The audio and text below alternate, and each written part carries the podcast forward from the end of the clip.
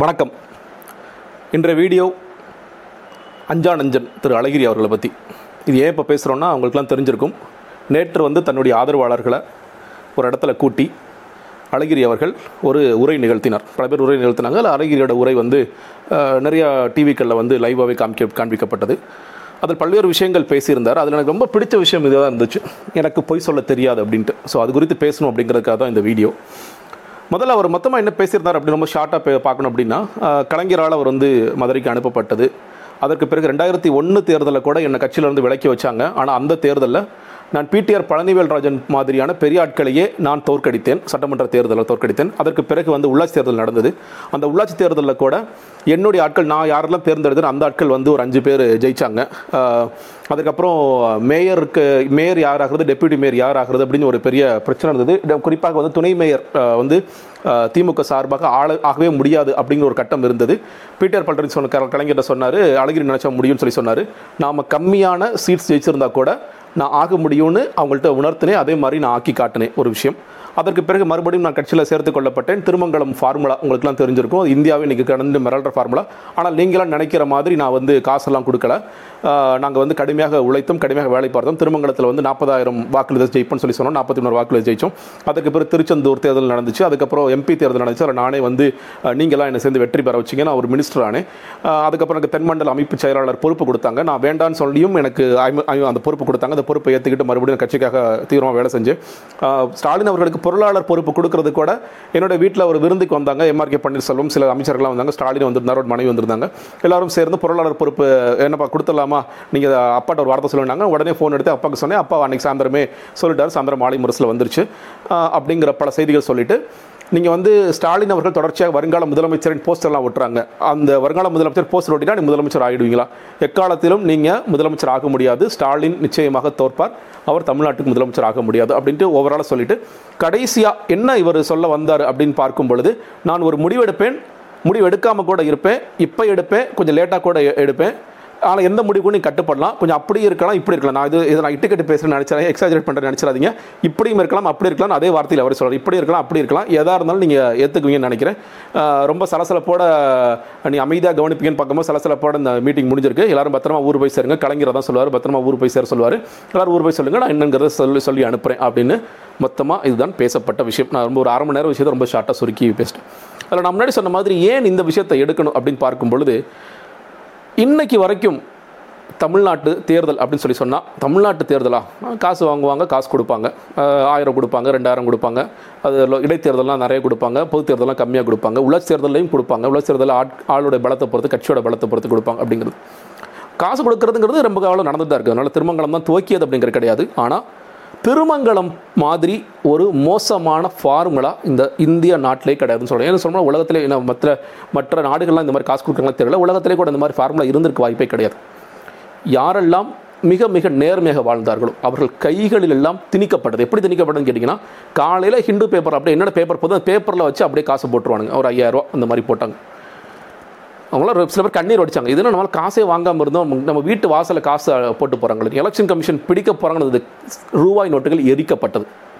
அந்த அளவுக்கு மோசமாக ஒரு திருமங்கலம் ஃபார்முலாவை கொண்டு வந்து அதற்கப்புறம் திருச்செந்தூர் ஃபார்முலா அதுக்கப்புறம் ஜெயலலிதா அவர்கள் இருக்கும் பொழுது ஸ்ரீரங்கம் ஃபார்முலா மூ முட்டைக்குள்ளே மூக்குத்தி வைக்கிறது ஏற்காடு ஃபார்முலா இப்படி ஃபார்முலாக்கள் ஃபார்முலாக்கள் மாறி மாறி தமிழ்நாட்டில் தேர்தல் அரசியலில் இந்த பணம் இவ்வளவு ஆதிக்கம் செலுத்துவதற்கும் கெட்டு சீரழிஞ்சு நாசமாக போனதற்கு மிக முக்கியமான காரணம் திரு மு க. அழகிரி என்பது எல்லாராலும் இது வரலாற்றிலேயே அது பதிவு பண்ண வேண்டிய ஒரு விஷயமாக தான் நான் பார்க்கிறேன். பொதுவாகவே மு க. அழகிரி பற்றி சொல்லும் பொழுது இப்போ கொஞ்ச நாளைக்கு முன்னாடி அமித்ஷா வராரு மு க. அழகிரி சந்திக்க போகிறாரு அவர் பாருங்கள் பெரிய மாற்றத்தை உண்டு பண்ண போகிறாரு ரஜினிகாந்த் அவர்கள் கூட மு க. அழகிரி போயிடுவார் அப்படின்னு சொல்லும்போது அவர் என்ன ரஜினிகாந்த் கூட நீங்கள் போவீங்களான்னு சொல்லி கேட்டதுக்கு அவர் படத்தில் சான்ஸ் கொடுத்தா நான் போவேன்னு சொல்லிட்டு ரொம்ப நகைச்சுவாக சொல்கிறத நினச்சிக்கிட்டு ஒன்று சொன்னார் அப்படிங்கிறத நம்ம பார்த்தோம். மு க. அழகிரி உண்மையிலே பெரிய ஆர்கனைசர் அவர் வந்து பல தேர்தலில் வென்று கட்டியிருக்கார். ஆமாம் வென்று கட்டியிருக்கார். ஆனால் எந்த முறைகள் அப்படிங்கிறது மிக முக்கியம் நினைக்கிறேன். நம்ம பல பல பல- பல நேரங்களில் வெற்றி ஈட்டிட்டார். வெற்றியை கிட்டு ஈட்டி கொடுக்கறதுல மூக்க அழகிரி மாதிரியான ஒரு பெரிய மனிதர் கிடையாது அப்படின்னு பார்க்கும் பொழுது அவர் என்னென்னலாம் செஞ்சுருக்காருங்கிறது மிக முக்கியமாக பார்க்கிறேன். என்ன செய்து இந்த இந்த வெற்றிங்கிறது நான் அவர் சொல்கிற மாதிரி நான் உங்கள்கிட்ட எல்லா கல்யாணத்துக்கு வந்திருக்கிறேன் எல்லா துக்கனுக்கு வந்திருக்கேன் உங்களோட நான் ஒருத்தனோட ஒருத்தனா பழகியிருக்கேன் பழகி பழகி இப்படி கொண்டு வந்திருக்கேன் அப்படிங்கிறது உண்மையா? இல்லை இது எல்லாம் அடியாள் பலம் ஆள் பலம் இப்படி சாதிக்கப்பட்ட வெற்றியா அப்படின்னு பார்த்தீங்கன்னா மூக்க அழகிரிக்குன்னு ஒரு வரலாறு இருக்குது அந்த வரலாறு என்னன்னு பார்த்தீங்கன்னா எண்பத்தி ஒம்பது வருடத்திலிருந்து அவர் மதுரையில் தொடர்ச்சியாக இருக்கார்.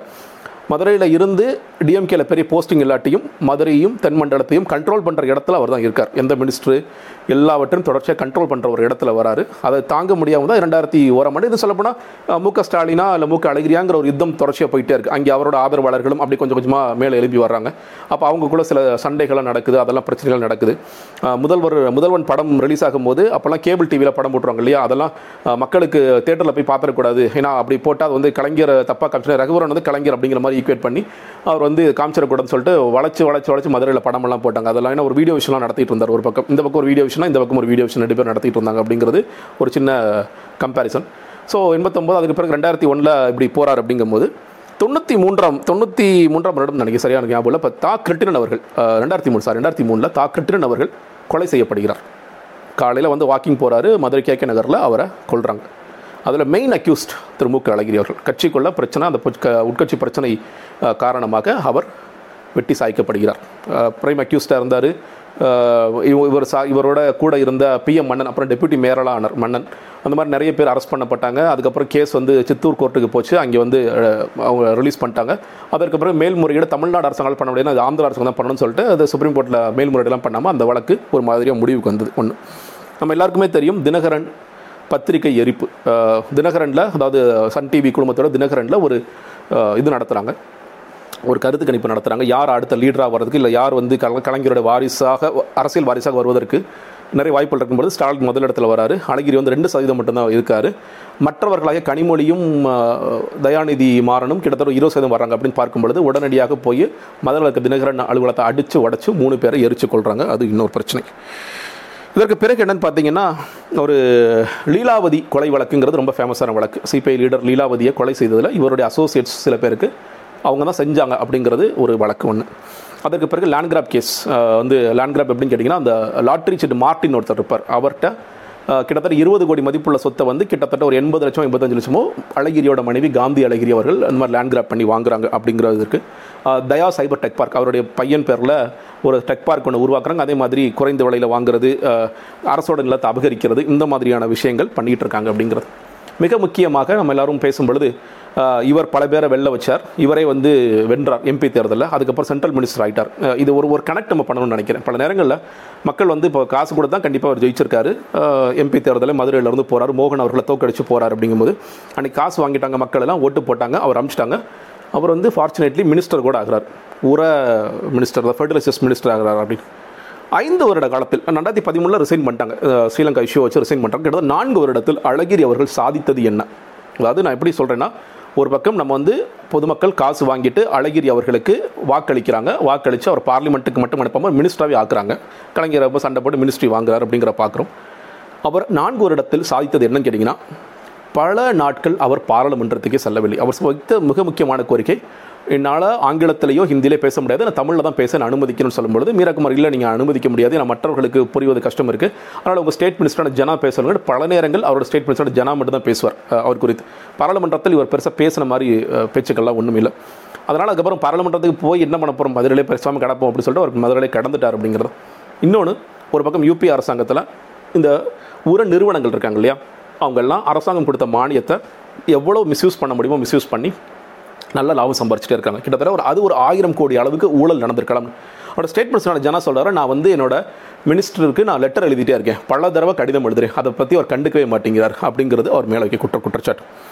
ஸோ ஒரு பக்கம் காசு வாங்கி ஒருத்தர் அனுப்புகிறோம் அவர் மினிஸ்டர் ஆகிறாரு. மினிஸ்டர் என்ன பண்ணுறாரு எதுவுமே பண்ணலை. இன்னும் சொல்லப்போனால் அதில் நேரடியாக பாதிக்கப்பட்டது யார்? தமிழ்நாட்டில் மட்டுமல்லாமல் இந்தியா முழுக்க இருக்கிற விவசாயிகள். மதுரையில் ஒருத்தங்க காசு வாங்கிட்டு ஓட்டு போட்டால் இந்தியா முழுக்க இருக்கிற விவசாயிகள் பாதிக்கப்படுவாங்க அப்படிங்கிறதுக்கு கிளாசிக் எக்ஸாம்பிள் திரு அழகிரியார்கள் அவர் என்ன சொல்கிறாரு திருமங்கலம் ஃபார்முலாங்கிறதே ஒன்று கிடையாதுங்க. நாங்கள்லாம் கடுமையாக உழைச்சோம். கலைஞர் எப்படி கடுமையாக உழைச்சாரோ அது மாதிரி நாங்கள் பூத் கமிட்டியில் ஒரு மணிக்கு ரெண்டு மணிக்கு போனோம். மக்களை பார்த்து சந்தித்தோம் இப்படி நாங்கள் ஈட்டிய ஒரு வெற்றி தான் அது. அந்த கெப்பாபிலிட்டி என்கிட்ட இன்னும் இருக்குது அந்த கெப்பாசிட்டி என்கிட்ட இன்னும் இருக்குது அதை நான் மறுபடியும் ஆக்கி காட்டுவேன்னு கூட சொல்லலை. கடைசியில் அவர் பேசும்பொழுது என்ன வேணாலும் பண்ணுங்க அப்படியும் இருக்கும் இப்படியும் இருக்கும் என்ன வேணாலும் நடக்கும்னு சொல்லிட்டு எதற்காக சொல்கிறேன்னா இதெல்லாம் மக்கள் புரிந்து கொள்ள வேண்டும். இது நம்ம ஒவ்வொரு வாட்டியும் இந்த தவறுகள் மறுபடியும் நடக்கும். மறுபடியும் காசு வாங்குறது மறுபடியும் ஓட்டு போகிறது தவறுகள் நடக்கும். இந்த கனெக்ட் பண்ண ஆரம்பிங்க. அது ஒருவேளை ஒரு மாற்றத்தை உண்டாக்கலாம். நன்றி.